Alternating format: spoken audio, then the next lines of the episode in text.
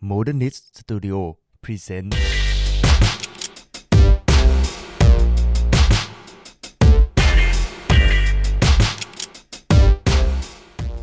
Backroom Podcast พอดแคสต์ที่จะทำให้ห้องมืดของสังคม เปิดกว้างและสว่างมากยิ่งขึ้น โดยแอปคอมมูและส่องสื่อ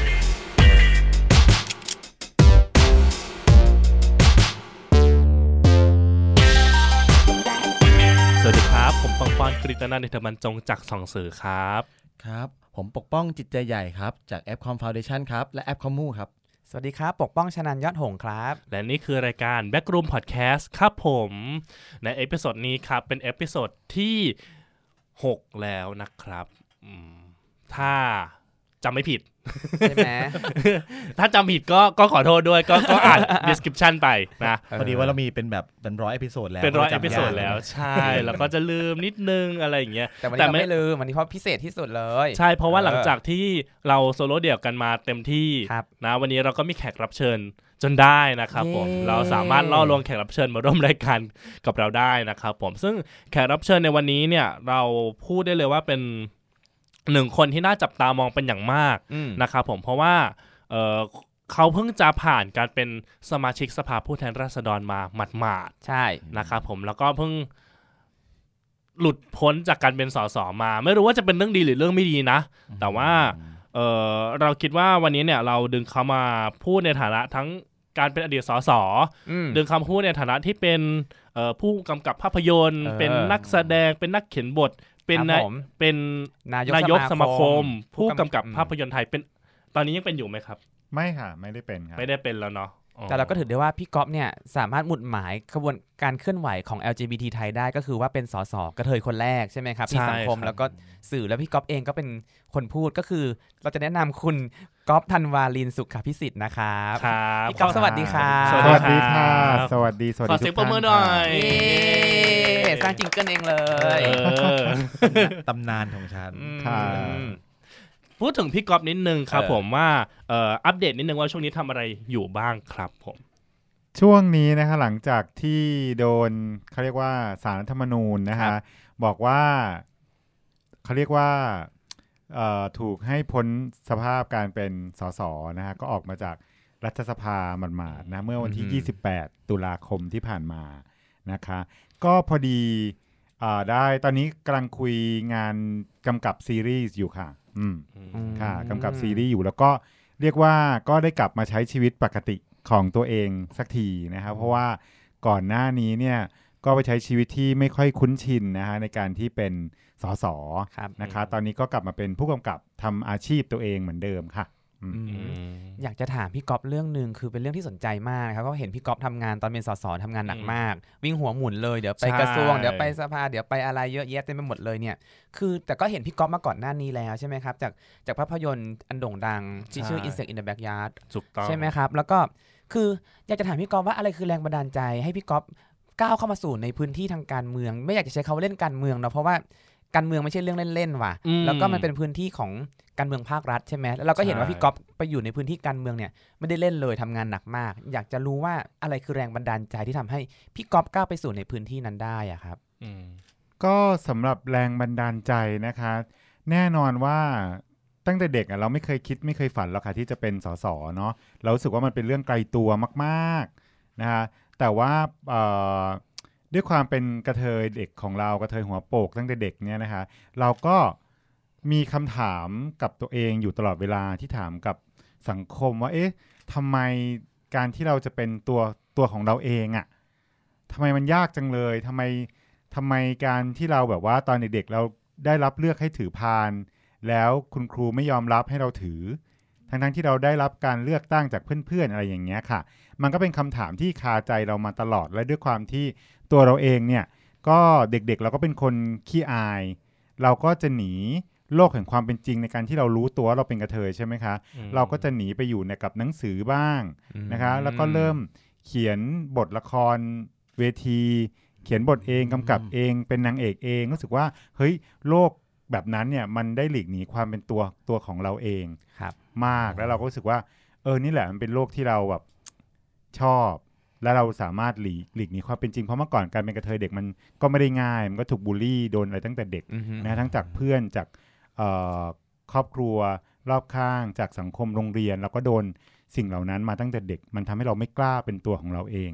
แต่เมื่อเรามาเจอโลกของ เอ่อเขาเรียกว่าโลกของหนังสือโลกของละคครรับเวที แล้วพอโตขึ้นเรามาเจอโลกของภาพยนตร์อย่างเงี้ยค่ะ เรารู้สึกว่าเอ้ยมันก็เป็นเป็นเป็นเขาเรียกว่าเป็นวิธีที่เราจะสื่อสารกับโลกภายนอกได้ด้วยการผ่านการเล่าเรื่องผ่านหนังนะคะมันก็ทำให้ เราเริ่มเราเริ่มเขาเรียกว่าเริ่มยอมรับในการที่เราเป็นตัวของเราเอง แต่เมื่อเรายอมรับ ในการเป็นตัวของเราเองแล้ว และในการเป็นผู้กำกับตอนนั้นเรารู้สึกตื่นเต้นมากนะการทำหนังเรื่องแรกก็คือ Insects in the Backyard แมลงรักในสวนหลังบ้าน เพราะว่ามันได้เราเรามองมองโลกแบบไหนแล้วเราก็เล่าผ่านหนังเรื่องนี้ออกมาครับด้วยความแบบตอนนั้นภาคภูมิใจเต็มที่มากๆอะนะคะแล้วก็ได้ไปประกวดต่างประเทศ พอจะเข้ากลับมาฉายเมืองไทยแล้วเราโดนแบนตรงนี้ก็เป็นจุดที่สำคัญมาก ๆ ที่ เอ๊ะทำไมเราเล่าหนังที่ สะท้อนสิ่งที่เป็นจริงในสังคมนะปัญหาครอบครัวเกี่ยวกับผู้มีความหลากหลายทางเพศ ใช่ไหมคะ แล้วโดนแบน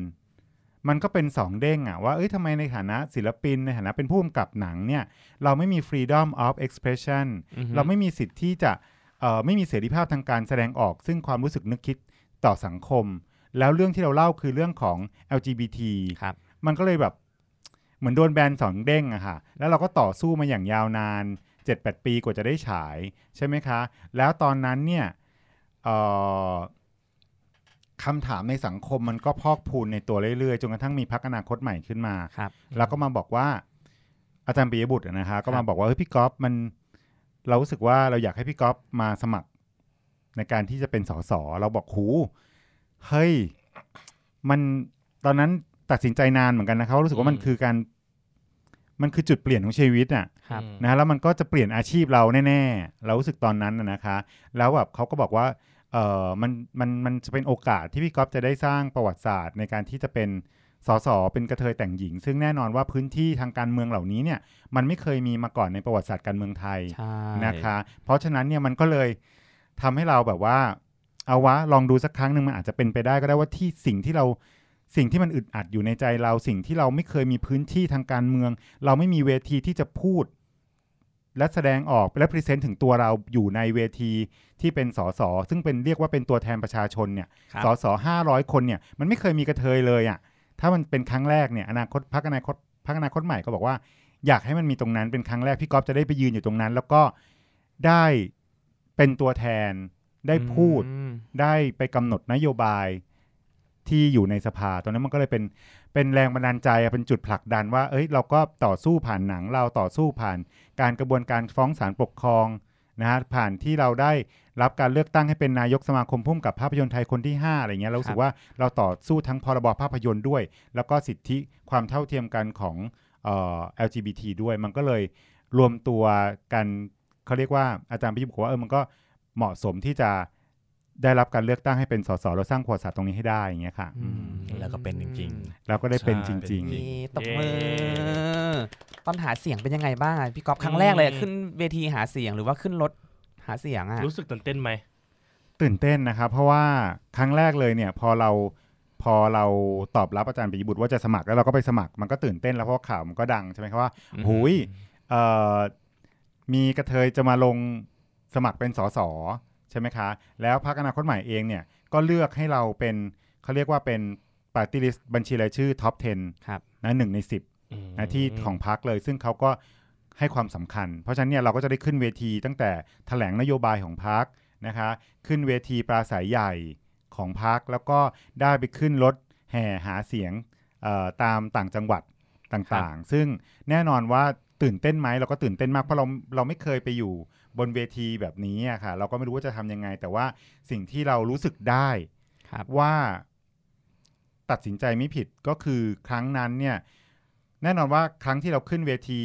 ใหญ่ ๆ เนี่ย มันก็ตื่นเต้นแต่ครั้งที่ประทับใจที่สุดแล้วรู้สึกว่า เราน่าจะเป็นความหวังของคนหลาย ๆ คนได้คือครั้งที่ไปที่ที่เชียงใหม่ ตอนนั้นขึ้นเวทีปราศัยที่เชียงใหม่ แล้วเราก็ได้พูดในสิ่งที่เราอยากพูด เราได้พูดในสิ่งที่เราเป็นตัวของเราเอง เราได้พูดในสิ่งที่เราจะบอกพี่น้องประชาชนที่ผู้มีความหลากหลายทางเพศ และแน่นอนว่าเราปฏิเสธไม่ได้ว่าเอ่อพ่อแม่พี่น้องที่นั่งฟังตรงนั้นเนี่ยก็ต้องเขาเรียกว่าในสิ่งแวดล้อมก็ต้องมี LGBT อยู่ในชีวิตอยู่แล้วทุกคนครับแล้วพอเราปราศัยเสร็จปั๊บเนี่ยก็มีคนมาต่อแถวนะขอถ่ายรูปและสิ่งที่สำคัญคือมี พี่น้องหลายคนมากมาขอกอด แล้วก็ร้องไห้แล้วบอกว่าเออขอฝากความหวัง แล้วเขาก็เล่าให้ฟังว่าตัวเขาเนี่ยเป็นเลสเบี้ยนบ้างนะฮะอืมเล่าให้ฟังว่ามีผู้ชายผู้ชายคนหนึ่งบอกเขามีมีเมียเป็นกระเทยบ้างนะคะเขาก็มาทุกคนต่างมาเปิดเผยในสิ่งที่เป็นตัวของเขาเอง แล้วก็มากอดเรา แล้วก็บางคนก็ร้องไห้น้ำตาไหลฝากความหวังตรงนั้นว่า พี่ช่วยทำให้พวกเราเนี่ย ได้สิทธิขั้นพื้นฐานเท่ากับทุกคนได้ไหมคะได้ไหมครับอะไรเงี้ยเราฟังแล้วรู้สึกว่าเฮ้ยเราไม่เคยรู้สึกอะไรแบบนี้มาก่อนเท่าที่แบบเขาเข้ามาแล้วฝากความหวังไว้กับเรา เรารู้สึกว่ามันยากขึ้นตั้งแต่ตอนนั้นเลยว่านะเมื่อก่อนเนี่ยเราจะต่อเราต่อสู้เพื่อเพื่อตัวเราเองครับ เรารู้สึกแบบนั้น แต่พออือฮึถึงตรงนี้เนี่ย เราไม่ได้ต่อสู้เพื่อตัวเราเองอีกต่อไปแล้วอะค่ะอืมอืมโอ้ซาบซึ้งว่ะทีนี้เนี่ยอืมเออด้วยความที่ที่รัฐสภามันของเมืองไทยมันเป็น men straight เป็นแบบชายเป็นใหญ่เยอะมากเลยพี่กอล์ฟพี่กอล์ฟคิดยังไงกับการที่กระเทยเข้าไปอยู่ในสภา แล้วก็เออบรรยากาศสิ่งแวดล้อมเป็นยังไงบ้าง ห้องน้ำเป็นอย่างไรลงไปถึงโอ้การปฏิบัติต่อแบบสอสอทั้งผู้ชายทั้งผู้หญิงที่เป็นที่เป็นเพศเป็น straight เออเป็น straight อะไรอย่างเงี้ยเป็นเออ heterosexual อย่างเงี้ยเหรอ ใช่เออเป็นยังไงบ้าง ก็จริง ๆตั้งแต่วันแรกที่เข้าไปรายงานตัวเราก็เห็นว่า มันก็เป็น เรารู้สึกว่าเป็นจุดสนใจทุกคนก็จับจ้องแล้วก็ดูเป็นตัวประหลาดมาก ๆ เหมือนกันนะครับวันนั้นอืมจำได้ว่าเราก็ใส่กระโปรงไปใช่ไหมคะใส่สูทใส่กระโปรงใส่รองเท้าส้นสูง แล้วก็ผมทองมัดจุกแล้วก็ไปไปไปไปรายงานตัวนะฮะในการที่ได้เข้าเป็นสสนะครับไปรายงานตัวที่รัฐสภาแล้วก็เป็นข่าว เพราะว่าบังเอิญตอนนั้นเดินมาคนเดียว นะฮะแล้วก็มีพี่ๆน้องๆนักข่าวขอถ่ายรูปแล้วก็ขอให้ full turn อืมอ่าโอ้ยจำได้จำช็อตนั้นได้เออใช่แล้วเราก็แบบเฮ้ยเราก็ก็ก็ full turn อะเรารู้สึกว่าก็เป็นเรื่องปกติครับแล้วแต่งตัวแบบแบบนี้เราก็รู้สึกว่ามันเรียบร้อยมากแล้วก็สุระโปรงภาพมากสุนะภาพมากใช่นึกถึงช็อตในหนังอะที่แบบว่าแบบคนที่ไดโนเสาร์หน่อยอย่างเงี้ยเวลาเขาเห็นเขาคงจะแบบแต่ว่าพี่กอล์ฟก็คือไม่แคร์ไม่แคร์ไม่แคร์ใดๆทั้งสิ้นช็อตนั้นในหัวเราลยอะรู้สึกว่าเอ้ยการที่เราแบบได้รับคัดเลือกมา ห้าเป็นห้าร้อยคนสสในสภาครับมันก็เท่ากันทุกคนไหมอะใช่ใช่ไหมครับไม่ว่าคุณจะเป็นสสมากี่สมัยใช่นะคุณจะเป็นรัฐมนตรีหรือเปล่า มันไม่เกี่ยวพอการเลือกตั้งใหม่เนี่ย แน่นอนว่าเราก็ถือว่าเป็นเท่ากับทุกคนศักดิ์ศรีของทุกเราพวกเราทุกคนในการเป็นเอ่อผู้แทนราษฎรมันก็เท่ากันหมดครับใช่ไหมคะจริงแล้วราษฎรทุกคนมันไม่ได้แต่งตัวเป็นเพนกวินเหมือนกันหมด ต้องแต่งตัวเหมือนกันอืมเดินเหมือนกันทุกอย่างเหมือนกันหมดแยกไม่ออกม อย่างเงี้ยนะฮะใส่สูตรเหมือนกันหมดมันไม่ใช่เรารู้สึกว่าเฮ้ยการที่เราได้รับคัดเลือกมาตรงเนี้ยเพราะว่าเราก็เป็นตัวแทนของความแตกต่าง ความหลากหลายที่มีอยู่นะฮะ diversity ที่มันมีอยู่ในคนน่ะอยู่ในมนุษย์น่ะครับแล้วเราก็เป็นตัวของเราเอง ปรากฏว่ามันก็เป็นข่าวดังมากกับการที่ทุกคนเห็นแบบนั้น แล้วเป็นสสก็เกิดเขาเรียกว่ามันก็มีทั้งดีและไม่ดีนะฮะคนที่เห็นด้วย มันก็เกิดเป็น controversial เนาะในสังคมก็เกิดการพูดคุยกันเยอะมาก ซึ่งเราก็ไม่ได้ออกมาอธิบายอะไรเราเรารู้สึกว่ามันเป็นหน้าที่ของสังคมที่จะปล่อยให้เขาได้อธิบายกันเองกับคนที่เห็นด้วยและไม่เห็นด้วย และในสภาเองพอเราเข้าไปตรงนั้นเนี่ยเราก็เห็นว่าอืมคนก็จะเข้ามาตรวจกันบ้านเราเยอะมากอืมพอสมควรนะฮะเรื่องการแต่งกายก็เป็นประเด็นอ๋อเหรอนะคะ ตอนนั้นการอืมแต่งกายก็เป็นประเด็นจะมีคนมาแบบเอ่อ การแต่งกายคุณเพศกำเนิด คุณเป็นผู้ชายจะมาแต่งเป็นผู้หญิงมันเหมาะสมหรือไม่อืมก็มีคำถามโอ้ยเหล่านั้น ดูแบบงงเอองงงๆซึ่งแน่นอนเราก็ทำหนังสือถึงประธานรัฐสภาเนาะถึงเลขาครันะบว่าเรื่องเรื่องการแต่งกายเราก็แจ้งว่าเราก็แต่งกายตามเพศสภาพของเรา ซึ่งครับแน่นอนมันก็ไม่ได้มีบัญญัติอะไรกำหนดไว้ว่า เมื่อ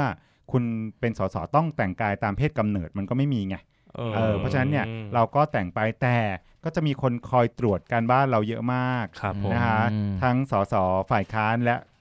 ฝ่ายรัฐบาลและฝ่ายค้านด้วยกัน ฝ่ายค้านด้วยกันเองก็ตรวจสอบด้วยกันเอใช่งค่ะ ก็จะมาตรวจการบ้านตลอดว่า เธอใส่ชุดฟิตไปไหมเออเธอใส่ชุดอ้าวเหมาะสมไหม เออแต่งไปแล้วชุดนี้เป็นยังไง คือแบบเยอะมากอะค่ะ แล้วก็อืมแล้วก็อืมสิ่งที่เราโดนมาก ๆ เนี่ย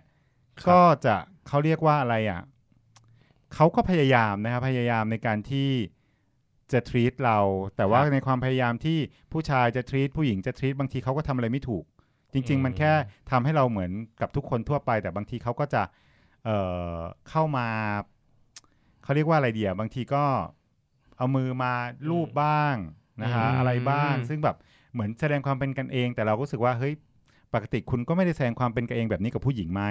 เออใช่ใช่นะฮะมันก็มาแสดงอะไรแบบนั้น นะคะอืมหรือบางคนก็แบบเนี่ยเดี๋ยวฉันจะมอบรางวัลผู้ชายนะคะพูดครับเดี๋ยวพี่จะมอบรางวัลการแต่งกายให้เธอนะ แล้วก็อ๋อขอบคุณค่ะ การแต่งกาย ยั่วยุอารมณ์ทางเพศดีเด่นอะไรอย่างเงี้ยอ้าวเรารู้สึกแบบนี่ฮะใครเนี่ยพี่ก๊อฟหลังไมค์บอกน้องเลยน้องอยากคือแบบรู้เออเรารู้สึกแบบเฮ้ยหน้าเราก็เสียเลยแล้วแบบอืมทำไมยังมีคนแบบว่า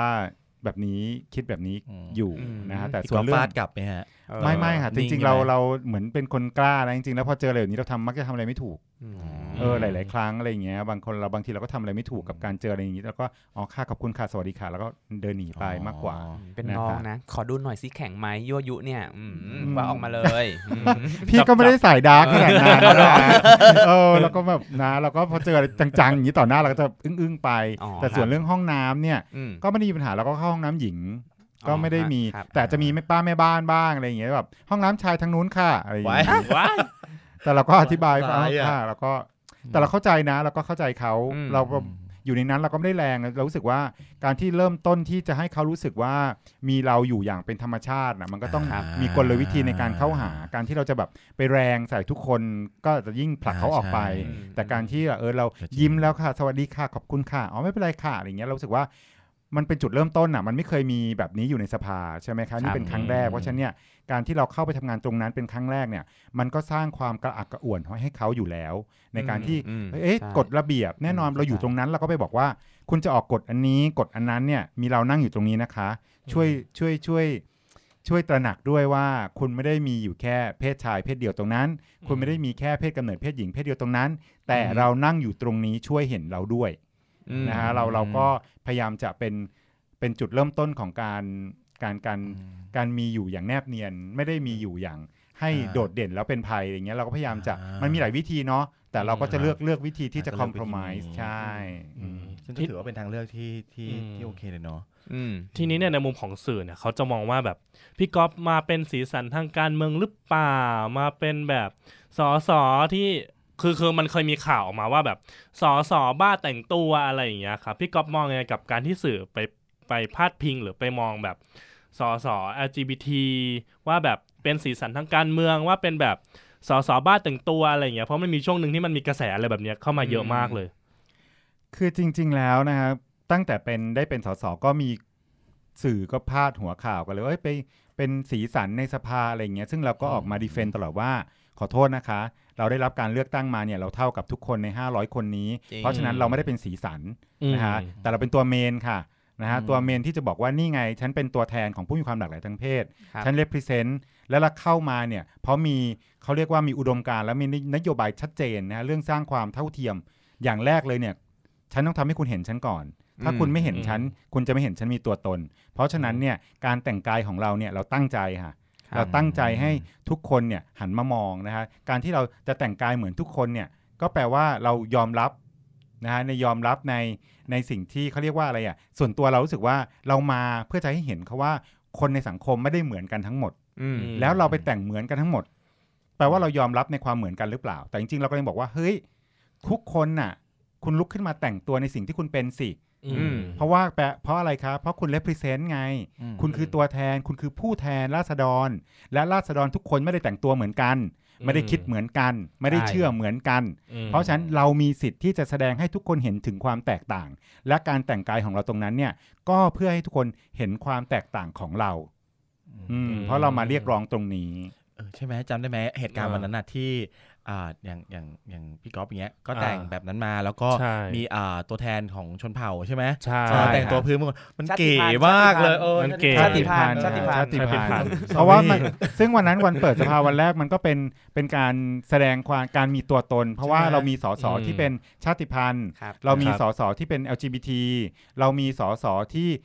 เป็นคนพิการอ่าอืมนะเรามีสสสาวโรงงาน ซึ่งแน่นอนครับเราไม่เคยมีสิ่งเหล่านี้นะคนเหล่านี้ เป็นตัวแทนจริง ๆ เข้ามานั่งอยู่ในสภา ก็เป็นครั้งแรก ซึ่งตรงนั้นเนี่ยมันก็เป็นความตั้งใจนะฮะในการที่เราจะแสดงให้เห็นนะถึงความแตกต่าง แต่ว่าเราก็เป็นมนุษย์ที่ไม่แตกต่างกันอืมมันมันมันอีกหนึ่งคำถามครับ ที่จะโดนโจมตีเสมอสำหรับสสที่เป็นเนี่ย LGBT นะครับ คือคุณเข้ามาทำแต่เรื่องตัวเองหรือเปล่า อย่างเงี้ยเออแล้วว่ะนี่อืมโดนเยอะนะ เออเออเออเออมแล้วก็อันเนี้ยเราเรารับมือกับสิ่งนี้ยังไงครับ คือมีสองคำถามหลักๆนะฮะที่ครับที่ที่ที่โดนบ่อยมากคือหนึ่งเข้ามาทำแต่เรื่องตัวเองสองไม่ยอมทำเรื่องปากท้องประชาชนทำไมมาทำเรื่องนี้ก่อนนะคะ ซึ่งเราก็จะตอบเราก็ยินดีจะตอบเลยเพราะว่าหนึ่งนะคะการที่สสเขตหนึ่งคน ได้รับการเลือกตั้งมาจากเขตพื้นที่ตัวเอง แน่นอนว่าเขาก็ represent คนในพื้นที่อืม ตรงนั้นครับจะได้ 30,000 เสียง 40,000 เสียง 20,000 เสียง ก็เป็นตัวแทนของอำเภอนั้นเขตนั้นเขตการเลือกตั้งนั้นๆถูกไหมคะ แล้วเขาก็จะ represent คนในเขตนั้นอือฮึมาทำเพื่อพี่น้องในเขตตัวเองอ่าว่าแต่แน่นอนใช่ไหมอืมอืมเราเป็นบัญชีรายชื่อ ใช่ไหมคะ การที่เราจะได้เป็นสสมาเนี่ยแน่นอนว่ามันก็ต้องมี 70,000 เสียง 70,000 คะแนน นะฮะได้รับการเลือกตั้งมา และที่สำคัญนะคะเราก็บอกเสมอว่า การที่เรามาเป็นผู้แทนราษฎรของผู้มีความหลากหลายทางเพศ เราไม่ได้ทำเพื่อตัวเอง คนที่ประชาชนคนไทยที่เป็นผู้มีความหลากหลายทางเพศที่เปิดเผยนะฮะที่เคยทำสถิติมีถึง 7 ล้านคนอืมแล้วถ้าเราเรียกร้องให้คน 7 ล้านคนเนี่ยมันมากกว่าคนเขตคนในเขตเลือกตั้งหนึ่งอีกนะคะอืมใช่เพราะฉะนั้นนี่คือเออคนว่ะไทยอืม7ล้านคนที่เรา represent เป็นตัวแทนของเขาอืม แล้วเราก็จะเรียกร้องความเท่าเทียม สิทธิขั้นพื้นฐานในการเป็นมนุษย์เขาต้องได้เหมือนกับทุกคนในประเทศไทย ดิฉันไม่เคยคิดว่าอยู่เป็นผู้แทนแล้วเนี่ยจะมาทำเพื่อตัวเอง ในเมื่อเราเป็นผู้แทนก็แปลว่าแทนคนอีกตั้งหลายล้านคนน่ะอืมันจะเรียกว่าทำเพื่อตัวเองคนเดียวได้ยังไงอ่าถูกไหมคะจริงและอย่างที่สองนะคะ ถ้าการเมืองดี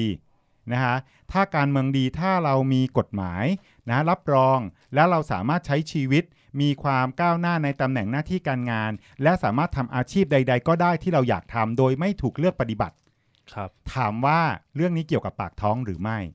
ปากท้องของคนไทยที่เป็น LGBT 7 ล้านคนเนี่ย มันถือว่าเป็นปากท้องหรือไม่ และเป็นคนอืมกลุ่มใหญ่ขนาดนี้เนี่ย จะเรียกว่าเราไม่ทำเพื่อเพื่อปากท้องได้ยังไง ในเมื่อนะคะถ้าเราเรียกร้องแล้วเราสามารถออกนโยบายและออกกฎหมายนะฮะเนื่องจากหน้าที่สสคือทำหน้าที่นิติบัญญัติถูกไหมคะครับแล้วเราสามารถสามารถสร้างความเท่าเทียมกันได้ ในการประกอบอาชีพในการใช้ชีวิต ในการเอ่อจดทะเบียนสมรสในการสร้างครอบครัว สิ่งเหล่านี้มันจะสร้างหลักประกันความมั่นคงนะคะทั้งด้านชีวิตปากท้อง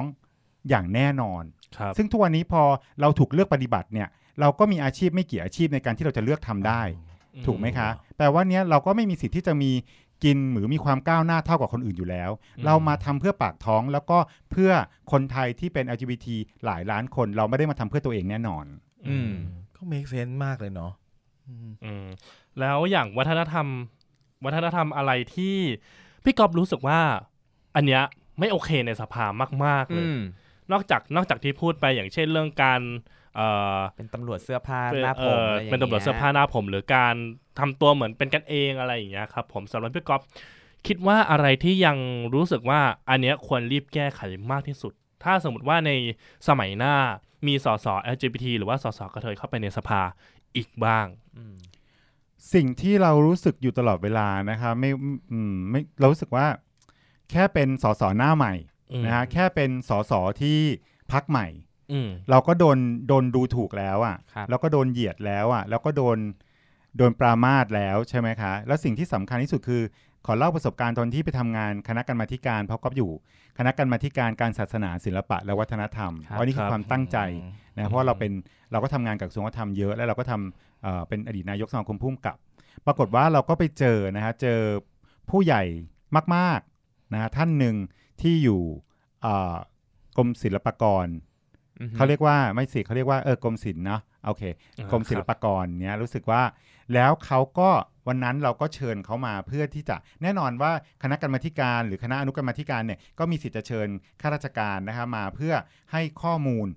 ข้อมูลต่างๆ ที่มันเกิดกรณีพิพาทกับประชาชนครับเขาก็มานะฮะแล้วเขาก็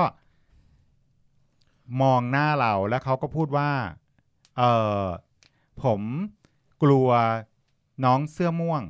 อะคนนั้นอืมนะฮะแล้วเราก็งงว่าเรียกเราว่าน้องเสื้อม่วงวันนั้นเราใส่ชุด เราใส่ชุดไทยที่แบบเหมือนแอร์การบินไทยอะนะฮะอ๋อเพราะว่าเราเพราะเราจะไปงานสถานทูตต่อให้ใส่ชุด เราก็ใส่ชุดแล้วเขาเรียกเราว่าน้องเสื้อม่วงนะฮะแล้วเขาก็บอกว่าสสอย่างเราเนี่ย คือเขาไม่เคยเจอสสเป็นกระเทยอยู่แล้วครับใช่ไหมคะ ซึ่งแน่นอนว่าปฏิการประชุมเนี่ยจะมีป้ายชื่อและตำแหน่ง อยู่หน้าเราครับอยู่แล้วนะฮะซึ่งพอเขาเรียกเราน้องเสื้อม่วงเนี่ยเอ่อเราก็ตกใจว่าเอ้ยทำไมคนถึงไม่ให้เกียรติกันได้ขนาดนี้อืมการที่เขาเป็นคนที่สูงอายุนะฮะการที่เขาเป็นข้าราชการระดับสูง ในกระทรวงทบวงกรมใด ๆ ก็ตาม แต่แล้วเขาใช้เอ่อเขาเรียกว่าอะไรอะวัฒนธรรมอืมชายเป็นใหญ่ และโดยเฉพาะวัฒนธรรมอาวุโสอืมาตัดสินคน แล้วเขาก็บอกว่าเอ่อเขาไม่ ได้คุ้นชินกับการที่ต้องมีสสที่จะมาแล้วก็ไปจะอยู่ถึงครบสมัยหรือเปล่าก็ไม่รู้ จะได้รับการเลือกตั้งมาหรือเปล่าก็ไม่รู้จะอยู่ครบเทอมหรือเปล่าก็ไม่รู้ทำไมต้องมานั่งตอบคำถามแบบนี้อ้าวเอาซึ่งเราก็บอกว่าโอเคค่ะนะฮะอย่างตรงเนี้ยเนี่ยเอ่อท่านเอ่อก็มีประธานประธานอนุเนี่ยก็บอกว่าเอ่อท่านไปเรียกท่านสสแบบเนี้ยเออคุณสสท่านวรินทร์แบบนี้ไม่ได้ เขามีชื่ออจะเรียกว่าน้องเสื้อม่วงไม่ได้อืมนะฮะเขาก็เออ ท่านประธานก็ช่วยช่วยแก้ตรงนี้ให้ แล้วเราก็เลยบอกผู้ใหญ่คนนั้นบอกว่า ก็ท่านอาจจะไม่ชินในการที่ 5-6 ปีที่ผ่านมาเนี่ยมันเป็นรัฐบาลคอสช แน่นอนว่าเราไม่ได้มีเราไม่ได้มีสภาผู้แทนราษฎรที่มาจากการเลือกตั้งครับท่านอาจจะไม่ชิน แต่ต่อไปนี้ก็อยากให้ท่านชิน เพราะท่านจะเจอกับดิฉันบ่อยๆนะฮะเพราะดิฉันก็อยู่กมทนี้ และท่านก็อยู่เอ่อกระทรวงนี้ครับนะฮะอยู่ตรงนี้เราก็ต้องเจอกันบ่อยๆ เพราะฉะนั้นเนี่ยท่านก็ทำตัวให้ชินนะคะจะได้เจอดิฉันบ่อยๆ แน่นอนอืม เพราะตรงเนี้ยวัฒนธรรมเหล่านี้แหละที่เรารู้สึกว่าฟาดหนึ่งอืมมันวัฒนธรรมที่แบบเอาอายุเป็นที่ตั้งครับแล้วก็ดูถูกคนคิดว่าคนอายุน้อยกว่า หรือคนที่เอ่อเขาเรียกว่าอะไรอะยิ่งเราเป็นกระเทยไปนั่งอยู่ตรงนั้นอ่าด้วยเขาก็ไม่คุ้นชินอยู่แล้วนะฮะต้องมาอืมคือเขามองว่ากระเทยเขาก็เหยียดอยู่แล้วอะอืมเออแล้วมาเป็นสสเขารู้สึกว่าทำไมฉันต้องให้ความเคารพครับเราบอกเฮ้ยไม่ต้องเคารพในตำแหน่งเราหรอกเคารพในความเป็นมนุษย์ที่ทำงานนั่งอยู่เท่ากันก็พอ อืมอืมอืม ใช่ไหมเป็นเรื่องระบบ เป็นเรื่องระบบและเป็นเรื่องลยชนชั้นอำนาจ แล้วก็เป็นเรื่องของอายุอืมที่แบบมีปัญหากันในสังคมไทยพอสมควรเลยเนาะคือมันเป็นเรื่องยากมากกับมากมากเลยกับการเป็นสสกระเทยเนี่ยคือต้องต่อสู้ในเรื่องของการเมืองเชิงอัตลักษณ์หนึ่งมสองต้องต่อสู้การเมืองภาครัฐอีกที่เกิดขึ้นในสภาอีกเนี่ยอืมก็คือว่าก็ถือว่าพี่ก๊อฟเป็นคนที่เหมือนแบบ แผ้วถางทางให้กับกระเทย LGBT หลายคนที่อยากจะเข้าไปในพื้นที่ทางการเมืองระดับหนึ่งใช่ตั้งแต่เรื่องวัฒนธรรมของแม่บ้านอ่าเรื่องของห้องน้ำาเรื่องของการติดต่อกับข้าราชการอืมอีกอะไรอย่างเงี้ยมันก็หรือกับสสด้วยกันเอง ใช่กับพวกที่ไม่คุ้นชินอะไรอย่างเงี้ยทั้งหลายด้วยนะเออหรือแม้กระทั่งในระดับโลกด้วยเนาะเขาก็มองว่าอ่าใช่แสดงว่าประเทศไทยเนี่ยเปิดรับสิ่งนี้แล้ว เพราะว่ามีเป็นการยอมรับแบบอย่างเป็นทางการนะเนาะอืมถึงจะเข้าไปในสภาได้ ซึ่งซึ่งซึ่งตอนระดับโลกเนี่ยก็ ตอนแรกเราก็รู้สึกว่าโอเค ตอนที่เราได้รับการเลือกตั้งมันก็เป็นข่าวไปทั่วโลกครับมีสำนักข่าวต่างประเทศหลายสำนักนะฮะก็มาสัมภาษณ์มาทำข่าวมาถ่ายสารคดีมาเยอะมากอืมแล้วก็เมื่อปีที่แล้วนะฮะเราก็ได้รับครับเชิญไปที่ที่เกาหลีอืนะมก็ได้ไปเจอเป็นเป็นแบบว่าเครือข่าย performance เอ่อเฟสติวัลอะไรเงี้ยนะคะก็ครัไปบพูดอืมไปพูดในงานของเราอะไรเงี้ยอืมก็มีเอ่อ LGBT นะฮะจากเนี่ย Southeast Asia ด้วยครับแล้วก็เอเชียด้วยแล้วเราก็เจอกัน เขาก็บอกว่าเขาก็มาให้กำลังใจ แล้วเขาบอกว่าอยากให้เราคิดเอาไว้ว่าเราไม่ได้เป็นแค่สสเป็นตัวแทน LGBT ของประเทศไทยเท่านั้นนะ คุณคือตัวแทนของ LGBT ทั้งโลก เพราะว่ามันไม่ได้มีคนลุกเลยอะง่าย ๆ ที่จะมีแบบกระเทยแต่งหญิงไปนั่งอยู่ในสภาของประเทศใดประเทศหนึ่งอืมจริงจริงอืมอะคำถามสุดท้ายเลย จากที่แบบเป็นผู้แผ้วถางทางให้กับ LGBT เนี่ย พี่ก๊อฟอยากจะฝากอะไรให้กับ พวกเราหรือว่าใครก็ตามที่เป็น LGBT เนี่ยอยู่ในชุมชนเดียวกับพวกเราเนี่ยนะครับครับอยากจะเข้าไปในพื้นที่ทางการเมือง อยากจะเป็นสสมอยากจะฝากอะไรให้กับพวกเขาหรือพวกเราบ้างครับ จริง ๆ เนี่ยไม่อยากจะฝากอะไรนะอืมอยากจะอืมอยากจะบอกว่าขอบคุณ แล้วตอนนี้รู้สึกมีความหวัง เพราะครับว่าตั้งแต่ตั้งแต่เราเข้าไปในสภานะฮะเราผลักดันเรื่องกฎหมายสมรสเท่าเทียมครับนะฮะแล้วก็ เราก็ดีใจมาก ๆ ที่แฮชแท็กสมรสเท่าเทียม แล้วก็เอ่อข้อมูลรายละเอียดในการที่เราจะขอแก้ไขประมวลกฎหมายแพ่งและพาณิชย์ 1448 ที่ว่าด้วยการสมรสให้เป็นสมรสเท่าเทียมเนี่ยครับมันถูก simplify นะฮะอืมถูกอืมทำให้เข้าใจง่าย ๆ ในสังคม โดยที่คนในสังคมเองใน Twitter เองใน Facebook เองในเอ่อในสื่อโซเชียลต่างๆเนี่ยช่วยกันออกมาทำความเข้าใจกับสังคม โดยที่ไม่ใช่ตัวเราคนเดียวอืม นะฮะที่ครับออกผมมานั่งพูดเรื่องนี้ แล้วเราก็ดีใจมากๆนะที่เอ่อการชุมนุมทางการเมืองครั้งนี้แตกต่างจากทุกครั้งในประวัติศาสตร์ใช่ครับเราได้เห็นอืมธงสีรุ้งนะฮะใช่ในทุกๆม็อบ เราได้เห็นจริงๆคนปราศัยเป็น LGBT ที่มีความรู้ความสามารถขึ้นมาพูดและเรียกร้องสิทธินะฮะเราไม่ได้มาพูดเรื่องกะโหลกกะลาไม่ได้เป็นตัวตลกของใครอีกต่อไป แต่ประเด็นที่เราพูดประเด็นที่เรา เอ่อเสนออยู่บนเวทีม็อบทุกม็อบนะคะเรารู้สึกเลยว่าการเมืองไทยจะไม่เหมือนเดิมอีกต่อไป จริง ประตูบานนี้ได้เปิดแล้วจะไม่มีวันได้ปิดอีกต่อไปแน่นอน เรามั่นใจนะฮะว่าต่อไปเนี่ยสมัยหน้าก็อาจจะไม่ได้เป็นสสแล้วนะฮะแต่ก็ก็มั่นใจว่าสิ่งที่เราได้เปิดประตูบานนี้เอาไว้เนี่ยจะทำให้พี่ๆน้องๆ LGBT ทุกคนนะที่อยู่ในม็อบเองก็ดีอยู่ใน ทางบ้านเองก็ดีนะครัคะบอยู่ในทุกๆพื้นที่ในประเทศไทยเนี่ยจะกล้านะฮะที่จะก้าวเข้ามาสมัครเป็นสสแล้วก็จะกล้านะฮะที่จะก้าวข้ามความเชื่อว่าจะไม่มีนักการเมืองที่เป็นกระเทย ไม่มีนักการเมืองที่เป็น LGBT เราไม่ต้องรอให้ใครมาเรียกร้องให้เราค่ะครับตัวเราต้องกล้าที่จะก้าวเข้ามาเรียกร้องเพื่อพวกเรา เราก็บอกไปแล้วว่าพวกเราที่มีอยู่ในประเทศนี้ไม่ได้มีแค่คนสองคน เรามีมากมายนะที่เปิดเผย 7 ล้านที่ไม่เปิดเผยอีกเป็น 10 ล้านหรือเปล่า เพราะฉะนั้นเนี่ยคนที่ไม่เปิดเผยเขาไม่กล้าคำเอา เพราะว่าอะไร เพราะการเมืองมันไม่ดี การเมืองมันไม่สามารถที่ทำให้เราเนี่ยก้าวข้ามคำที่ถูกสเตอริโอไทป์ในสังคมว่าเมื่อเป็นกระเทยเราจะเป็นได้แค่ตัวตลกอือฮึทั้งที่ตอนเนี้ยปีกว่าถึงแม้เราจะเป็นสสไม่ถึง 2 ปี แต่ก๊อฟเชื่อว่าตั้งแต่วินาทีแรกที่ก๊อฟเป็นเนี่ย ไม่มีวินาทีไหนเลยนะที่ก๊อฟจะรู้สึกว่าก๊อฟไปทำการเมืองแบบเล่นๆทุกวินาทีที่ก๊อฟลงพื้นที่ ทุกวินาทีที่เราปราศัยอยู่ในสภา เราทำงานอย่างเต็มที่นะฮะเพื่อให้ทุกคนเห็นว่า เขาจะก้าวข้ามความเป็น LGBT ของเราแล้วเห็นในศักยภาพในการเป็นมนุษย์คนหนึ่ง และศักยภาพในการที่เราจะเป็นสมาชิกสภาผู้แทนราษฎรว่าเราต้องทำงานอย่างเต็มที่อยู่ตลอดเวลา เราก็เชื่อว่าต่อไปในอนาคตนะคะ ก็ฝากความหวังไว้กับพี่ๆน้องๆ LGBT ทุกคนนะคะว่า ไม่ต้องกลัวนะฮะการเมืองนะฮะการเมืองเป็นเรื่องของทุกคน เพราะฉะนั้นเนี่ยถ้าเราไม่กล้าที่จะก้าวเข้ามาสมัครเป็นสสไม่กล้าเข้าไม่กล้าที่จะพูดเรื่องการเมือง นะฮะแปลว่าตัวเราเองนั่นแหละนะฮะเป็นคนที่ไม่เคารพในตัวเองนะฮะไม่กล้าที่จะบอกว่าเราก็เป็นมนุษย์คนหนึ่ง และสมควรได้สิทธิขั้นพื้นฐานเท่ากับทุกคนครับผม คนลุกคนเออคนลุกคนชันมากเลยคือในประโยคคือสุดท้าย ใช่น้ำตาแบบออกมาเออเออดิดๆเนาะเออกลายเป็นว่ารายการ Backroom เราสว่างไสวัยขึ้นมาทันทีเลยสว่างกว่าทุกครั้งเออสว่างกว่าทุกครั้งที่เป็นมาใช่จริง ๆ วันนี้ต้องขอบคุณพี่กอล์ฟพี่กอล์ฟมากเลยนะครับผมที่ที่มาเป็นแขกรับเชิญใน episode นี้แล้วก็หวังว่าในอนาคตเราจะได้มีสส LGBT หลายคนที่ที่เข้ามาร่วมกับอืมการเมืองไทยมากขึ้นเนาะครับอืมใช่อืมก็ นึกถึงประโยคนึงอืมสำหรับพี่ก๊อฟเลย เป็นประโยคของวงการนางงาม ใช่คือตำแหน่งอยู่ไม่นาน แต่แต่ตำนานตำนานจะอยู่ตลอดไปนะครับ ขอบคุณค่ะแม่วันนี้รายการของเรามีสาระเยอะมาก โอ้จริงจังมาก สว่างสวายและมีพลังมากเลย ใช่ คือรู้สึกว่ามันน้อยไปด้วยซ้ำแต่ว่าใช่นี่แหละมันมันแบบว่าเวลาเราจำกัดจริงใช่แล้วแล้วเราอยากให้ฟังเนื้อเนื้อๆเน้นๆมาก ๆ เลยว่าแบบ จริง ๆ แล้วสังคมในสภาผู้แทนราษฎรในเมืองไทยยังมีความเป็นชายเป็นใหญ่ค่อนข้างสูงมาก ใช่ใช่รักต่างเพศนิยมด้วยนะ ใช่ๆก็ยัซึ่งงแสดงความเหลื่อมล้ำอย่างชัดเจนนั่นแหละจากสภาเลยอืมใช่ก็เป็นยอดเป็นลิมิตลงมาเนาะอืมอืมสิ่งสำคัญคือเราต้องให้ฝากความหวังให้กับคนรุ่นต่อๆไปในการที่จะทำให้สภา แห่งนี้มันเป็นของทุกคนจริง ๆ และทำให้มันดีขึ้นเนาะพี่ก๊อฟเนาะ อืมครับผม และนี่คือทั้งหมดของ Backroom Podcast ใน episode นี้นะครับผม เจอกันใหม่ episode หน้าครับผมทุกวันที่คุณฟังอยู่ตรงนี้เลยพฤหัสก็ก็ก็ใช่ไหมเผื่อบางทีจะฟังวันศุกร์ฟังฟังวันเสาร์โอเคฟังอาทิตย์อะไรอย่างโอเคได้ได้เออนะครับผมนั้นเจอกันใน episode ต่อไปครับผมสำหรับวันนี้ สวัสดีครับสวัสดีครับ